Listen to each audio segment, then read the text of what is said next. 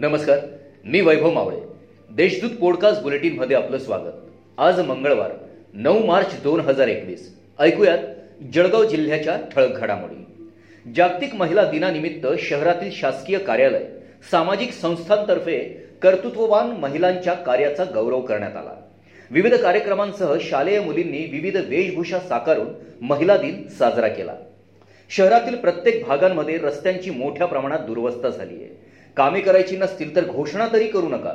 अशा शब्दात संताप व्यक्त करत नितीन लड्ढा यांनी आज झालेल्या स्थायी समितीच्या सभेत सत्ताधाऱ्यांवर निशाणा साधला. शिवाजीनगरात अवजड वाहनांमुळे रस्त्यांवर मोठ्या प्रमाणात खड्डे पडले. तसेच रहदारीमुळे मोठ्या प्रमाणात धुळीचा त्रास होत असल्याने नागरिकांचे आरोग्य धोक्यात आलंय. यामुळे संतप्त झालेल्या शिवाजीनगर वासियांनी रास्ता रोको आंदोलन करत प्रशासनाचा निषेध व्यक्त केलाय.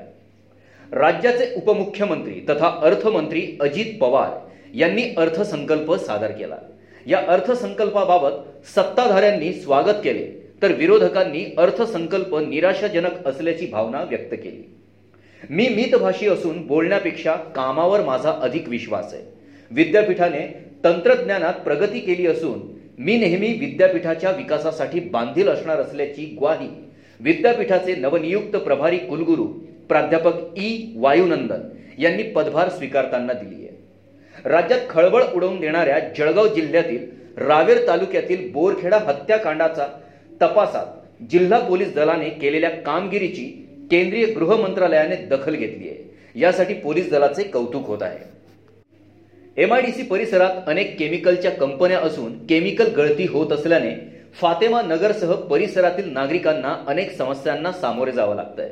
या केमिकलमुळे चेहरा लाल होणे डोळ्यांमध्ये जळजळ होणे पाणी येणे असे त्रास जाणवत असल्याची नागरिकांची तक्रार आहे. जिल्ह्यात आठ मार्च रोजी कोरोनाचे नवे पाचशे पंच्याण्णव रुग्ण आढळून आले आहेत.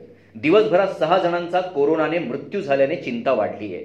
आतापर्यंत एकूण कोरोनाबाधितांची संख्या पासष्ट हजार एकशे अडोतीस इतकी झाली आहे. दुसरीकडे तीनशे एक रुग्ण कोरोनामुक्त झाले आहेत. या होत्या आजच्या ठळक घडामोडी. याबरोबरच वेळ झाली येथेच थांबण्याची. भेटूया पुढील पोडकास्ट बुलेटिन प्रसारणात. तोपर्यंत संक्षिप्त बातम्या आणि ताज्या घडामोडींसाठी देशदूत डॉट कॉम या संकेतस्थळाला भेट द्या. धन्यवाद.